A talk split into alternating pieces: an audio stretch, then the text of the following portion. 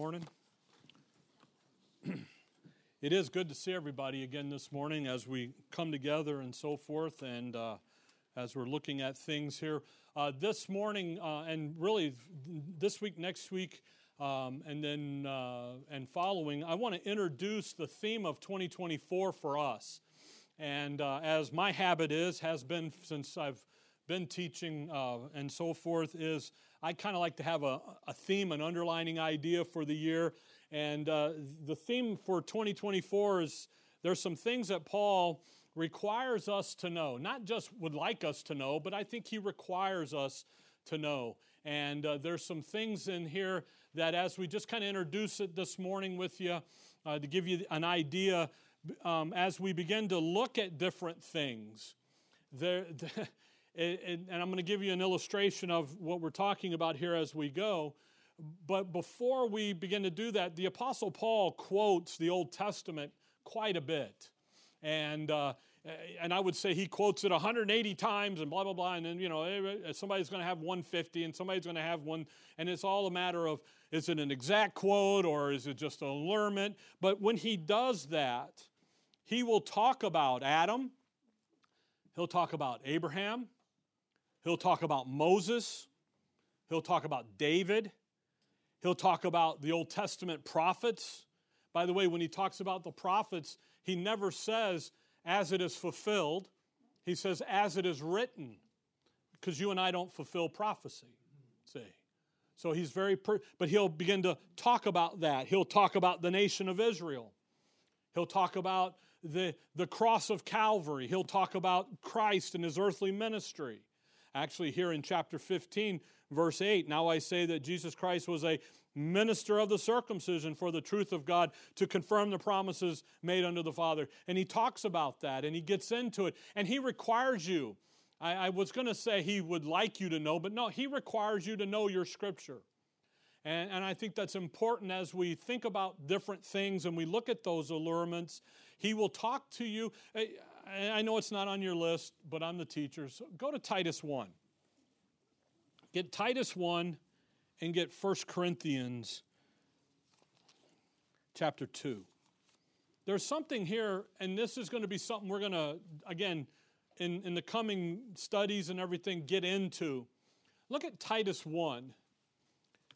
Titus 1, verse 1 Paul, a servant of God and a, an apostle of Jesus Christ, according to the faith of God's elect and the acknowledging of the truth, which is after godliness, and hope of eternal life, which God, that cannot lie, promised, notice, before the world began. Now, let me ask you something. Before Genesis 1 1, who was there that God would make a promise to? Just Himself. So, the Godhead. So now we have to understand the Godhead how they live, how they function, how they interact. Then we've got to understand that they made a promise. God the Father, by the way, we call him the Son. His real name, 1 John 5, is the Word. See?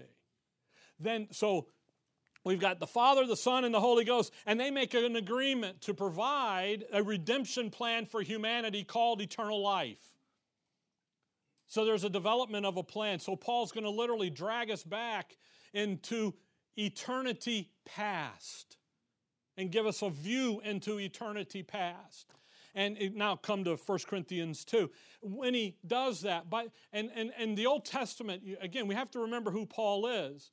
Paul is a, he's a rabbinical scholar. He is sat at the feet of Gamaliel, trained by the leading scholarship of, the day, of his day. He understands the Old Testament scripture. He understands it completely, far better than, than really most of his day. And when you think about him understanding that when he says eternity past and before the world began, he's literally dragging us back to Proverbs. Where in Proverbs in the Old Testament, we see mention of things that were happening that God had wisdom and knowledge and understanding prior to creation.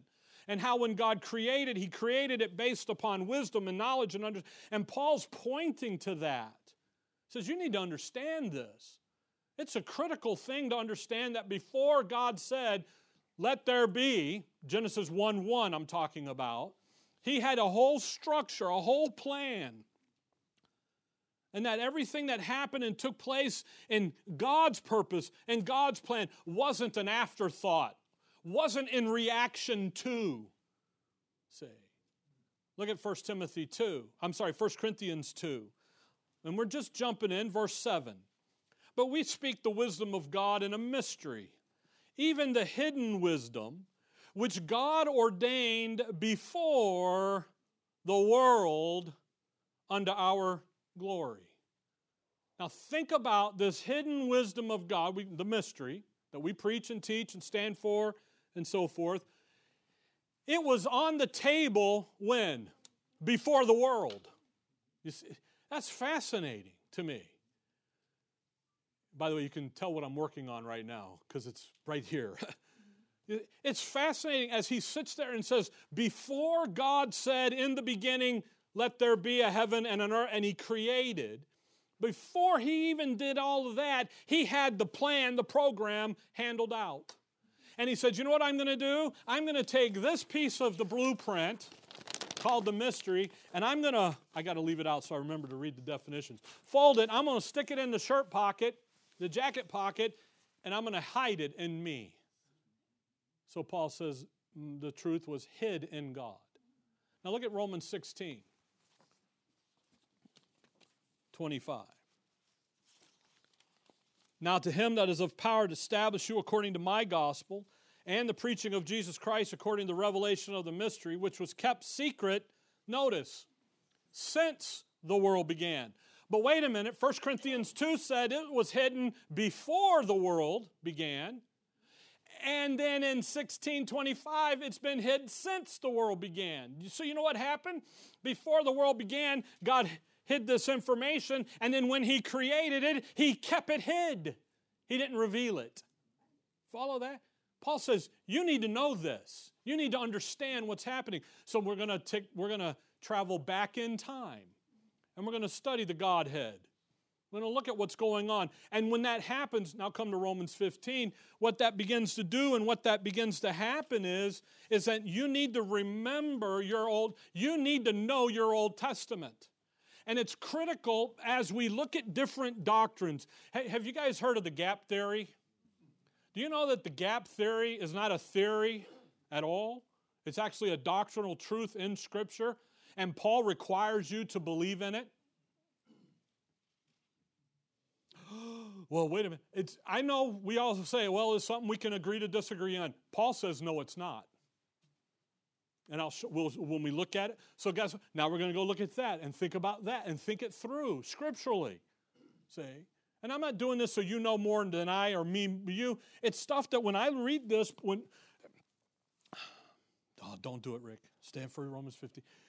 When you read this, and you read when Paul makes these references to the Old Testament and the things that are there, he's not doing it to fill up paper.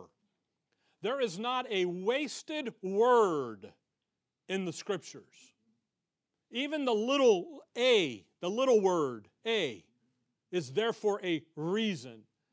At, by, of, in. Little two letter words are critical. The Lord actually hangs doctrine on punctuation, on a comma, on a colon. It's fascinating. Paul says, You ought to know this.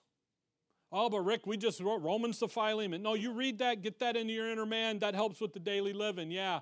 But man, when you get to looking at, get into the study, he says, you know what? You need to know what's going on. And you can disagree with me, and that's fine. I, I, you don't hurt my feelings. It's okay if you want to be wrong. It's fine. See, some of you got that, okay? All right? I w- I don't want you to, I want you to understand, I want you to come to enjoy the scriptures. So as we look at different topics, oh, I got to do this. Look, look at 2 Corinthians 4. Just the thing there about the gap theory, and it's not really a theory. There's actually a doctrine called the doctrine of incol- in. I'm going to say it wrong. In, incorrelation or in, in, Incalendation, something like that. I have to read it, I have to see it. Where God reveals information here and he leaves a gap in it.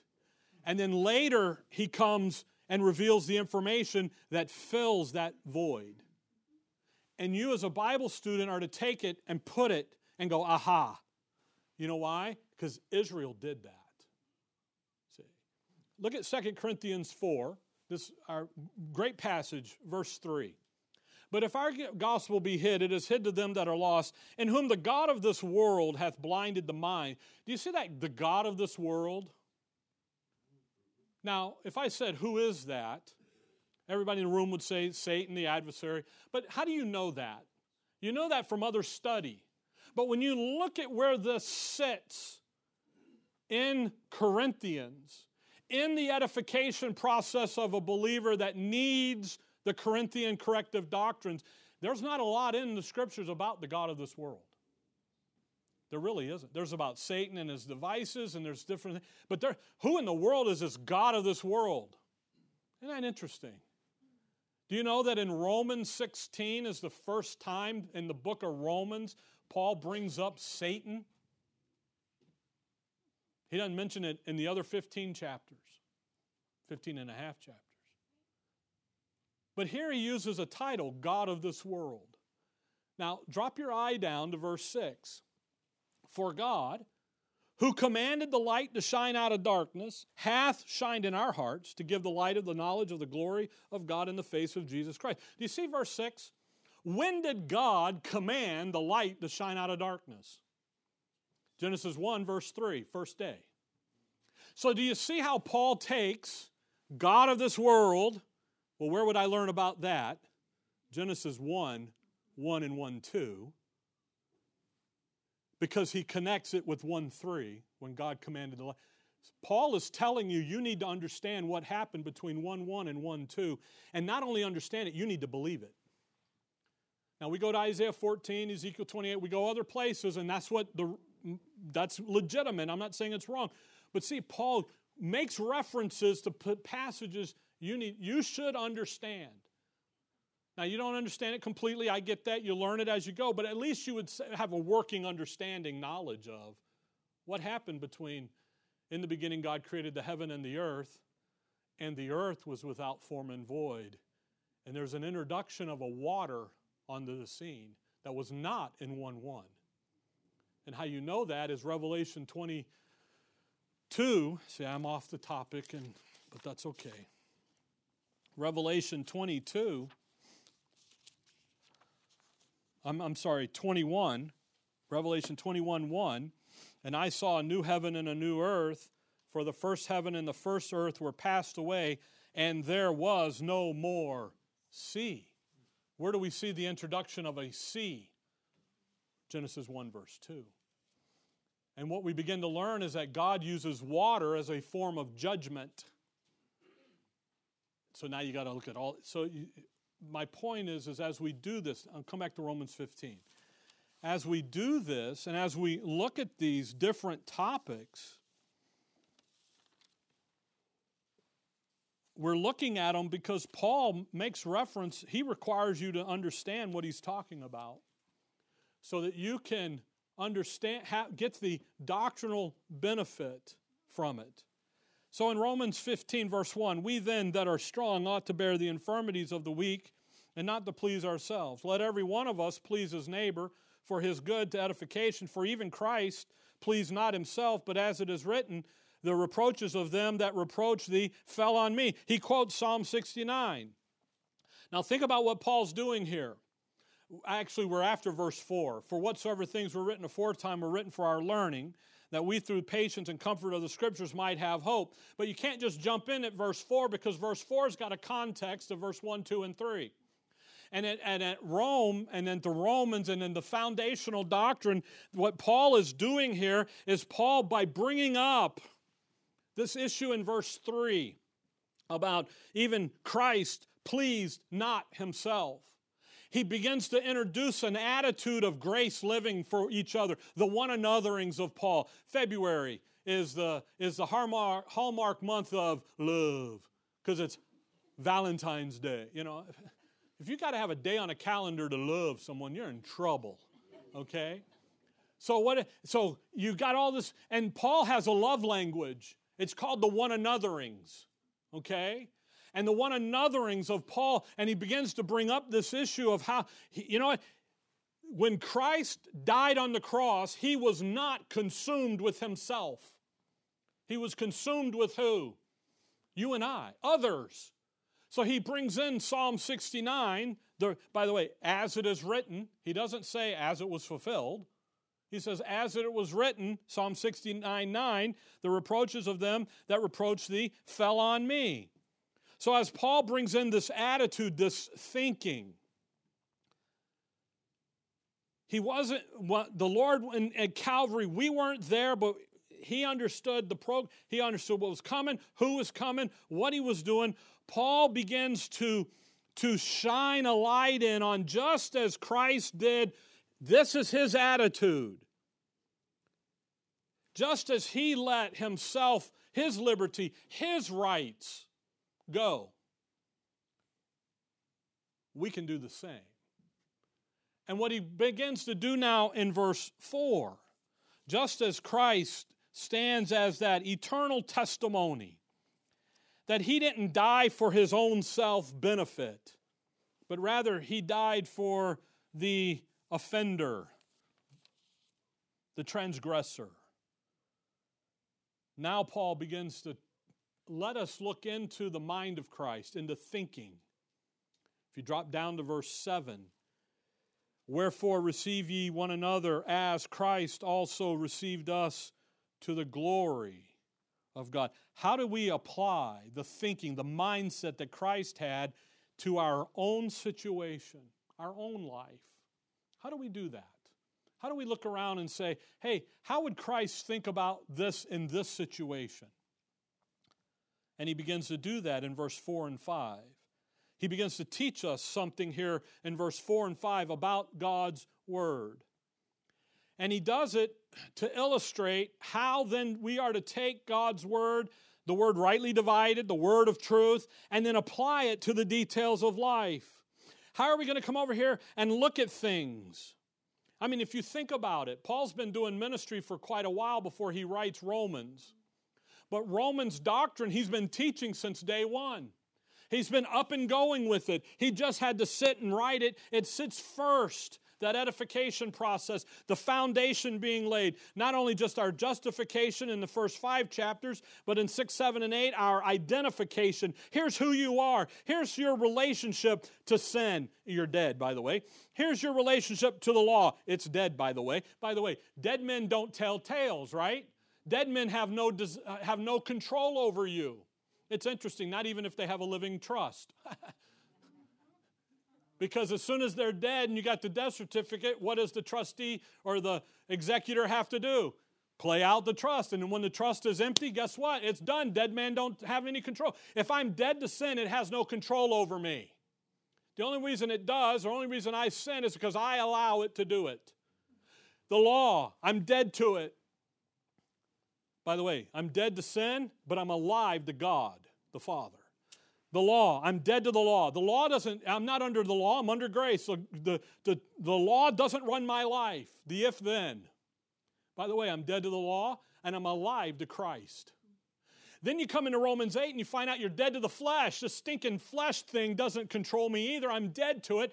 By the way, I'm alive to the Spirit. So I got an identification. Then I come over here in Romans 9, 10, and 11, and I learned that I'm not Israel, I'm the body. And this is what God's doing with Israel during the body of Christ, during the dispensation of grace. Now I come to chapter 12 to 16 and I go, okay, I'm going to put all 11 chapters into duty, into, into work. That's why he says, I beseech you by the mercies of God. Romans 12, 1. What are the mercies of God? Chapters 1 to 11. That you present your body a living sacrifice. And now he introduces a living sacrifice principle of what 12 to 16 is covering. And right in the middle of it, he says, here's what your mindset ought to be. And your mindset ought to be the way God thinks. And how does God think? Well, glad you ask. Verse 4.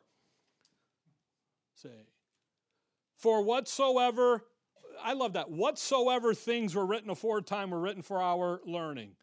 Notice the language. Whatsoever that is more intense than whatever. whatsoever. It carry, pay attention, not whatever. What up? Not that, not that slang of the day. Whatsoever. It's a broader term. Paul is in, he's invoking all that is written. Genesis to Revelation, all of it. And again, we study it dispensationally, we study it rightly divided because it's there for our learning. Notice it doesn't say obedience. Ooh. So, when we get into thinking about giving, cheerful giver, we don't go back and go to Malachi 3 in a tithe situation. Now, do we, should we learn about the tithe situation? Yeah, that's pretty good to know what's going on. We learn, we just don't obey that. What do we obey? The cheerful giver. Follow that? See, the, he's whatsoever is written for our learning. Come back to chapter 1 of we we can learn, we can we can love to learn, believe it or not. Chapter 1 of Romans. And we're learning from God's word. Just as we dispensationally Bible study it out, make it put it where it belongs and who's the who, what, where's, and when's, we begin to look at things. Look at Romans 1, verse 5. Think about this. By whom we have received grace and apostleship. So, by whom? Well, verse 4 declared to be the Son of God with power according to the Spirit of holiness by the resurrection from the dead, by whom, all right, who's that? Verse 3 concerning his Son, Jesus Christ our Lord, which was made of the seed of David according to the flesh. You, do you realize that Paul talks about the seed of David quite a bit? At least in two critical passages. And when he does that, you know what he's saying? He's saying that the Messiah of Israel is the head of the body. It's the same guy in two different roles. In other words, we didn't have a new Jesus show up, we had new information about the Christ. Got to catch those little nuances. But look at verse 5. He says, By whom, so by the Son of Jesus Christ our Lord, we have received grace and apostleship. Now, watch.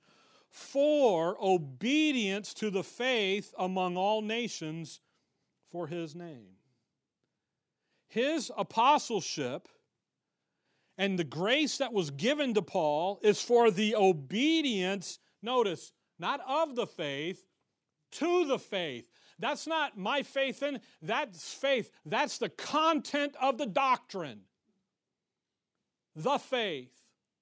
He says, Listen, I got some information, I'm giving it to you, and it's the faith. We call it the faith. One Lord, one faith. There's a doctrinal dis- source of information here. And you know what? God, God commanded everybody come in obedience to the faith. So when people say, well, you guys rightly divide, you do this and that. No, you know why we dispensational Bible study? Because Romans 16 26 says God commanded that we do it that way. And I'm in for obeying the commandments of God. Okay? So when you think about what Paul's doing, his apostleship and the faith, the message of grace given to him, is for our obedience. What did Romans 15 4 say? The things whatsoever written aforetime are written for our learning. Come over to Romans 16 25.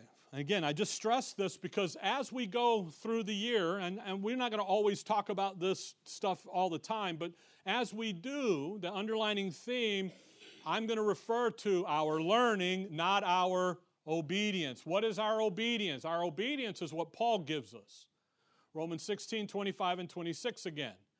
Now to him that is of power to establish you according to my gospel and the preaching of Jesus Christ, according to the revelation of the mystery, which was kept secret since the world began, but now is man, made manifest, and by the scriptures of the prophets, according to the commandment of the everlasting God. 1 Corinthians 12, 14, verse 37, Paul says, If you think you're a prophet or spiritual, you're going to acknowledge that the things that I write unto you are the commandments of the Lord. Here's the command. People think grace, oh, there's no commands. No, there are commands in grace, there are laws in grace. Now, the application of the discipline of breaking them is different, but there are things that you are to do and there are things that you're not to do. And he says, according to the commandment of the everlasting God, made known to all nations. By the way, just FYI, made known to all nations. Do you know that not all nations speak English, right? Please shake your head, yes. Okay. So, therefore, the Word of God has to be in that nation that doesn't speak English's language. So there has to be an equivalent to our King James Bible in their language. And has to be. Why? Because what did 26 just say? It's going to be there for the obedience of faith. Now think about what Romans 1 said obedience to the faith, and here it's the obedience of faith. That's different, isn't it? Of and to. Now my faith is going to obey the establishment doctrine, the edification process here. You guys with me? Did I lose you? All right, Romans 15. So when he begins, when we get started, for whatsoever things were written aforetime were written for our learning, not obedience, learning. When we come in, the things that we're going to look at in the Old Testament, in the prophets, in the Matthew, Mark, Luke, and John, it's all there for our learning. The things written. The, these are intended to do something for us, to accomplish the things that are written that, here's the purpose and the intent of the things written, that we through patience and comfort of the scriptures might have hope. Where do I get my hope from? By, by the way, drop down to verse 13. Now the God of hope fill you with all joy and peace in believing. Believing what? Believing that, you know, today's Sunday? No, believing what the scriptures tell us. As I've studied and looked into, and I've got the, by the way, through patience. Peace under pressure. Not a lot of patience today. If it doesn't zap it in 20 seconds or less, I'm moving on. Okay? By the way, I found out bacon you can heat up in like 20 seconds. That pre cooked stuff, it's chewy, but it's not bad when you got a bacon fix need, okay? But see, the thing, 20, I'm like, 20 seconds, that's a long time. But it's really not. Why? Because, no, patience. You know, Ecclesiastes, Solomon says, studying of the scriptures weary to the flesh, you know. But you got to have patience, get into it. That, the purpose, the intent, the focus of the scriptures. Verse 4 in believing, joy and peace in believing, that you may abound in hope. I'm in verse 13, sorry, through the power of the Holy Ghost. Verse 4 that we through patience and comfort of the scriptures might have hope. Now, verse 5 the God of patience, uh oh, and consolation, there's comfort, grant you to be like minded one toward another according to Christ Jesus. You see the script, the Spirit, you see God, God they possess, the Godhead possesses the same character, the attitude, the trust that we are intended to have and to produce. You got patience, you got comfort, you got consolation, you've got hope. How do I get there? I get there through the scriptures. As I begin to say, okay, this is Israel's program, but I can learn from it. This is my program. I can look in and I can see the details and, and I can learn from this and I obey this. Come with me to 1 Corinthians 10. Just let me illustrate this out for you the rest of this morning. 1 Corinthians 10. Paul clearly is laying out we're to study that Old Testament. We're to learn something about God. We are, we are to see how does the God of patience and consolation, how does he produce comfort and patience and hope in you? He's going to do it through the things written. He's using the written word to do that. And Paul comes in and says, We're, to, we're going to use that Old Testament and we're going to look at things and we're going to look and we're going to begin to learn. Now, look at 1 Corinthians 10. We'll start in verse 1. Because this is, and I'm just using this as an illustration here because it's pretty clear. and it's not one of those things you got to think about. You just read. as Paul illustrates this, how the Old Testament can impact us today in our learning. So we learn something about how God thinks, and then I can take that learning and I can put it into my thinking, and then I can begin to think the same way. Because when we talk about the Godhead, you and I are to think like God thinks.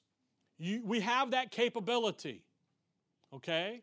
We have the mind of Christ. 1 Corinthians 2 says we can think like God thinks. We just got to get there.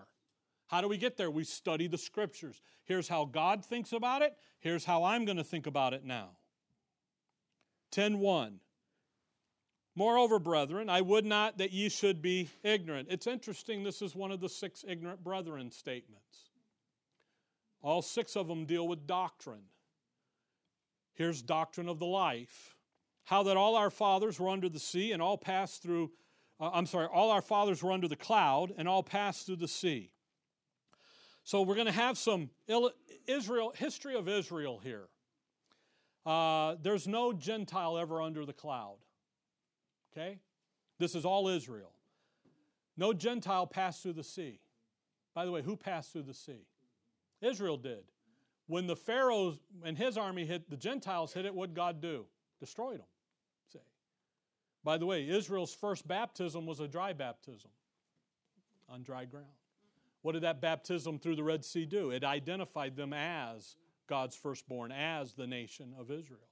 So, baptism in its original use, in its original showing up, is an issue of identification, period. The mechanism is different. Verse 2 And all were baptized unto Moses and the cloud and in the sea, and did all eat the same spiritual meat, and did all drink the same spiritual rock, drink, sorry, for they drank of that spiritual rock that followed them, and that rock was Christ. Now that's interesting. The rock. To the Corinthians, he's laying out some issues of life. Paul comes in through the progressive revelation, and you know what he does? He shines a light back into Deuteronomy 32, which is where the big rock, the big R rock, shows up. By the way, in Deuteronomy 32, it never says it's the Messiah. You know how you know? Paul says it right there. Doctrine from a remoter context, going back into Deuteronomy 32, identifies who the big rock is, the big R rock. Because what has happened in Israel is they have gone after a little rock, Baal worship, idolatry. Okay? So Paul's shining some light. But notice what Paul does. Our present understanding shines great light on that Old Testament. Watch verse 5. But with many of them, God was not well pleased. Now, notice that. So, if you're thinking about lifestyle, what, where in the world would you see a lifestyle that God was not well pleased with? Well, Paul's going to tell you because you're reading Paul, you're Pauline, you're dispensation of grace, your body of Christ. And Paul says, you know what? For they were overthrown in the wilderness. Now, who's the they? Well, the they is all them that were passed under the cloud and through the sea and were baptized unto Moses and went after the, the, the did drink of that spiritual drink and so forth. That's Israel. That's Deuteronomy. That's that's that's all of the Old Testament there. Verse 6 Now these things were our examples to the intent we should not lust after evil things as they also lusted. Now, that's interesting because he uses a word example. Now, an example, EX, in verse 11, now these things happened unto them for ensamples. And everybody goes, oh, examples and ensamples are the same. No, they're not. An example, EX, that is an outward, out form, without. It's an exit. It's out, literally a sample from without. An in sample is just, it's in, inside. It's from within. It's the entrance. It's literally a sample from within. And it's interesting when you have this debate about, well, they're Old English and this and that. No, the context is going to tell us something here. The word example is commonly used and commonly understood to be a pattern of something or some process that is to be noted copied if favorable, shunned if unfavorable. So the question someone poses was what's the difference between the well known word example and the seldom used word ensample? And that's the ensample is always and only refers to man's characteristics and behavior. Ensample never applies to the inanimate product. Did I lose you? Don't, don't stay with me because we're going to see it here. Example, on the other hand, may apply to both personal or, and is typically used, general product and process, not personal.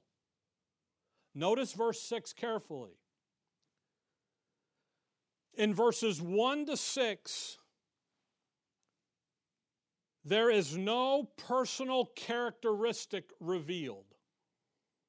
We only know all did this and that, and then God overthrew them. He doesn't say Rick did this. Now, okay, that's an ensample. Verse 11. All these things happened to unto them for an ensample. Now, after the, a list, there's a personal of personal characteristics. Verse 7. Neither be ye idolaters and lusted, and off you go. They lusted after the evil things. So in verses 1 through 5, it's the group, it, there's no personal. Then in verse 6, 7, 8, 9, 10, it's what? Very personal. What did they do? They did this. So the word ensample is used with an exact amount to flee from idolatry, which is what he gets down to in verse 14. So as we look at this, we see an example who? Israel, the nation as a whole. But then we see this ensample. What did they do?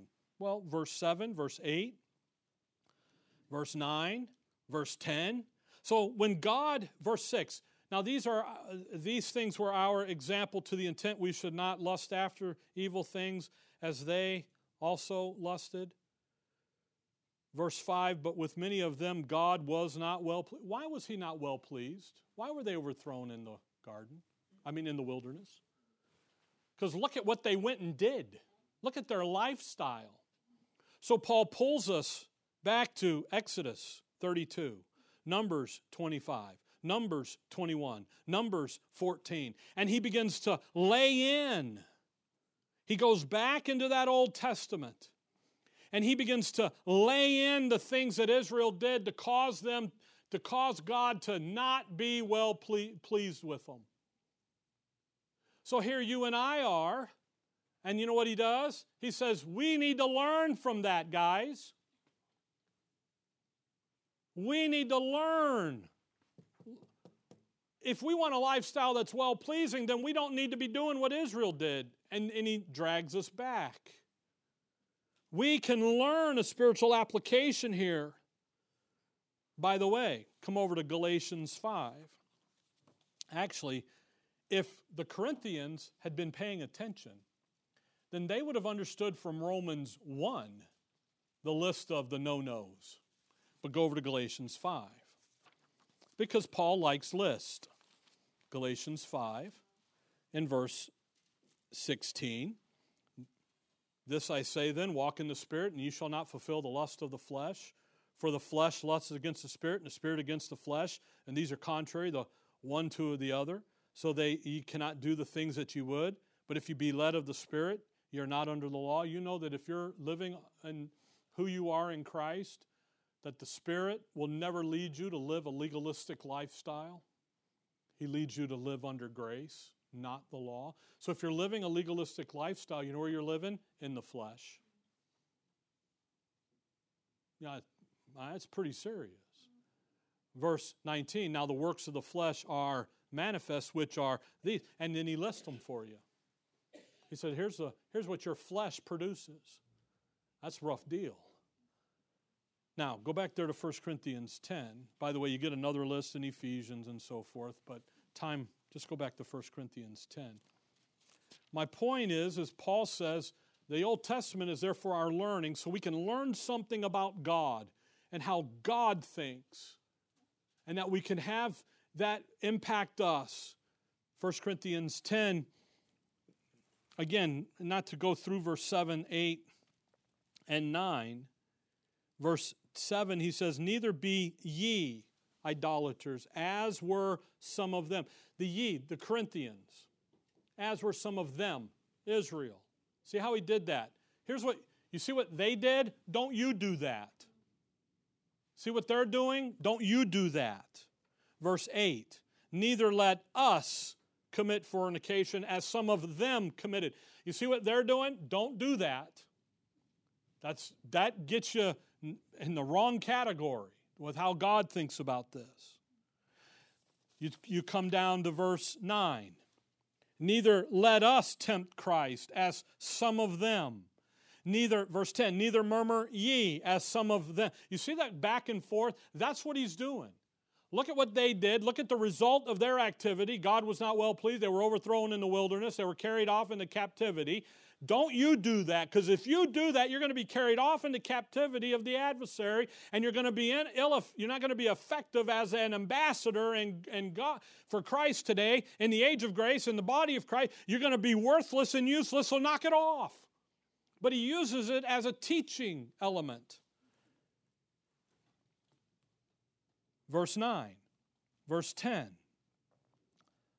Verse 9 there, eh, uh, well, verse 11, sorry, I get there eventually.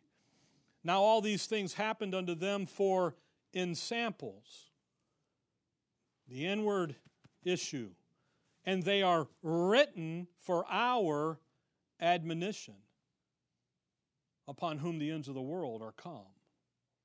Wherefore let him that thinketh he standeth take heed lest he fall. Isn't that interesting? You think you're doing good, you better be careful because one of these little items pop up and you're gone. The ensample, our ad, ad, admonishment, our admonition. This is a warning by Paul. He uses Israel's lifestyle, Israel's history, to come in and to take a, and make a spiritual application for you and I that we need to take our lifestyle serious. And if we don't, we're going to end up being useless for God's work and for God's ministry. Come back to Romans 15. So, as we look at this and we kind of start here, verse 4,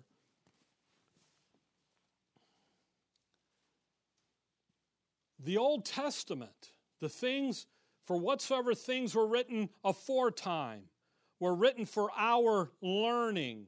That, the purpose, the intent, not for obedience, it's for our learning so that we can, can learn something about the Godhead. How they think, verse 3. How did Christ think when he was hanging on Calvary? He thought Psalm 69.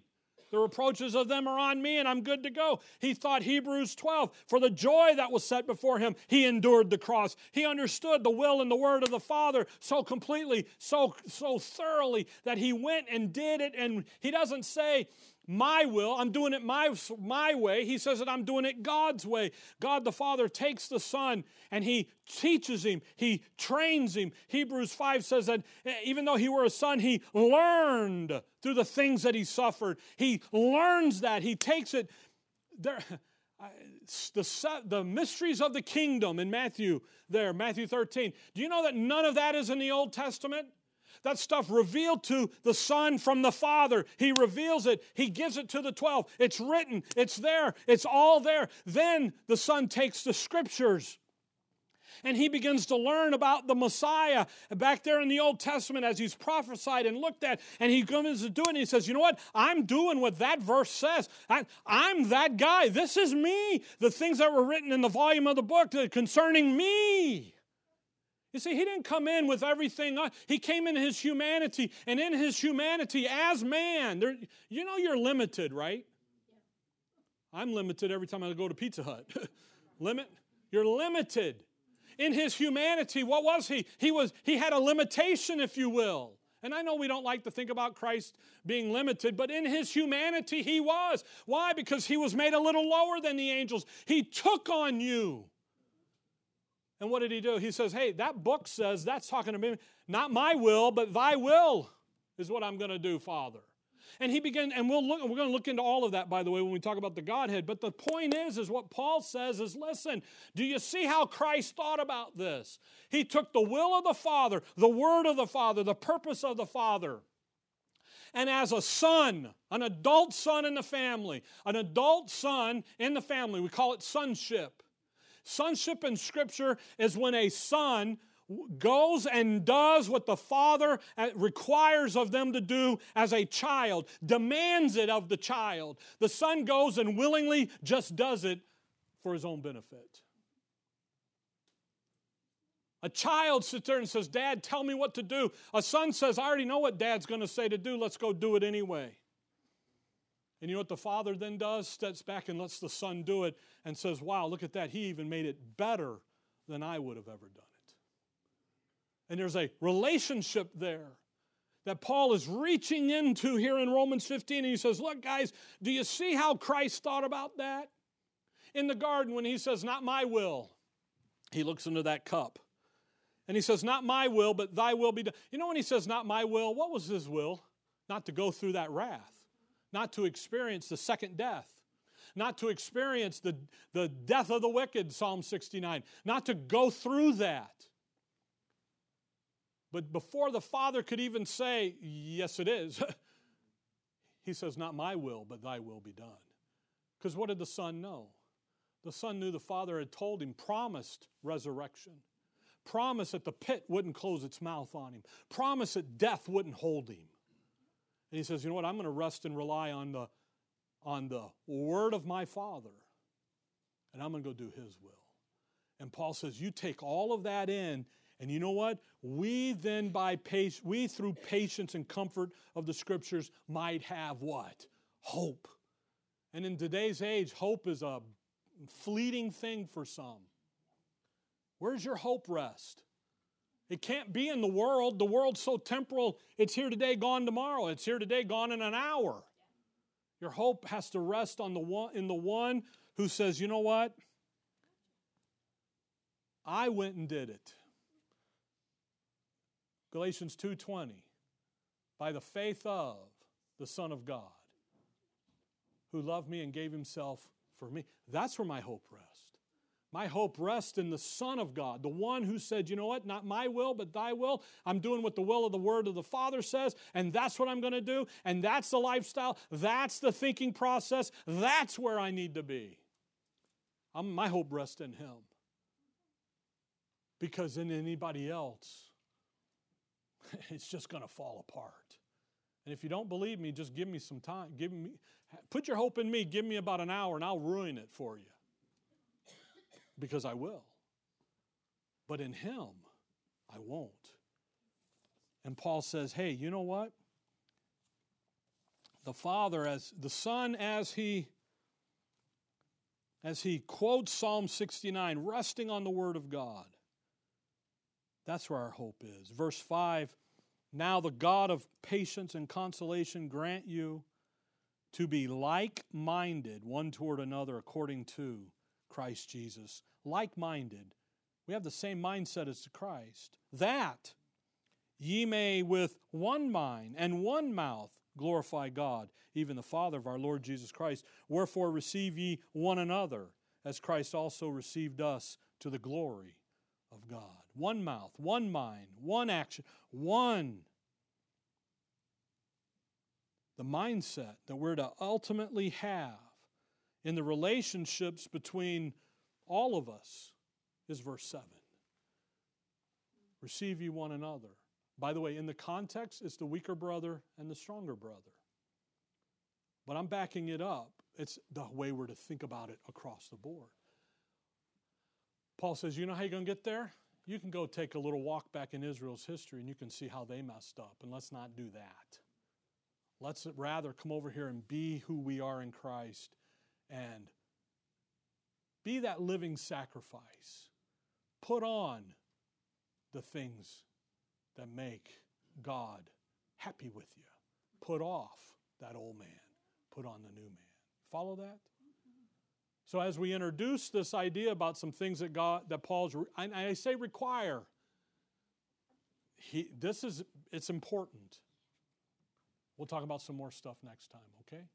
All right, Heavenly Father, we thank you for the morning, Lord. We thank you for your word. We thank you for the instructions that we have here, for, the, for all of it. And as we think about these things and as we look into them, Lord, we do so with your honor and your glory on our heart and on our mind and as our goal. In your name we pray. Amen. All right.